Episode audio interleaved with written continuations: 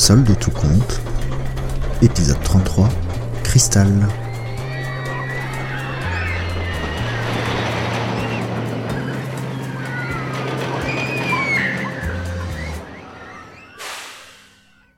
Et Gaston en a assez.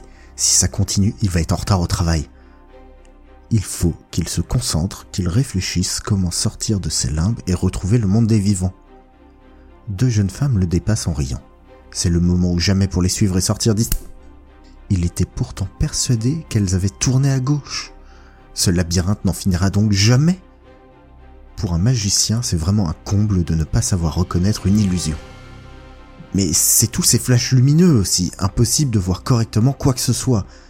Il regarde autour de lui à la recherche d'un peu d'aide, car il est loin d'être le seul à errer dans ce dédale, mais les autres âmes errantes n'ont pas l'air de mieux s'en sortir. Les bras levés, avançant par petits pas comme des zombies. Il avait encore plein d'énergie et d'amour propre, il était hors de question qu'il s'abaisse à ça. En attendant, il fallait qu'il se dépêche. Cela faisait bien trop longtemps qu'il était là et le vacarme de l'endroit commençait à lui peser.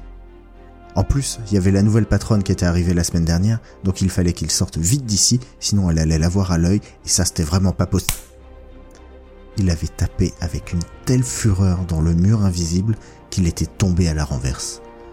Le front et les fesses douloureuses, il resta un moment assis, étourdi.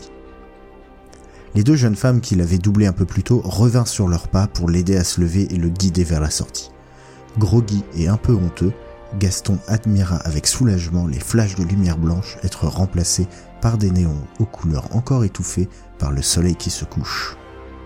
La musique assourdissante n'était plus qu'une vague mélodie recouverte par les cris de terreur ou de joie des visiteurs de cette fête foraine.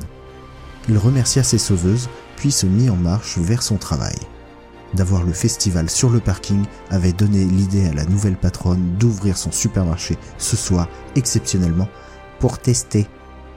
Il ne voulait pas faire de vagues, alors il accepta de travailler, même si au fond de lui il aurait préféré passer sa soirée à faire le tour des stands, déguster des sucreries et essayer de deviner les trucs et astuces des forains. Son regard se posa un temps vers les deux jeunes femmes qui l'avaient aidé alors qu'elles se dirigeaient vers leurs amis et il les envia un moment.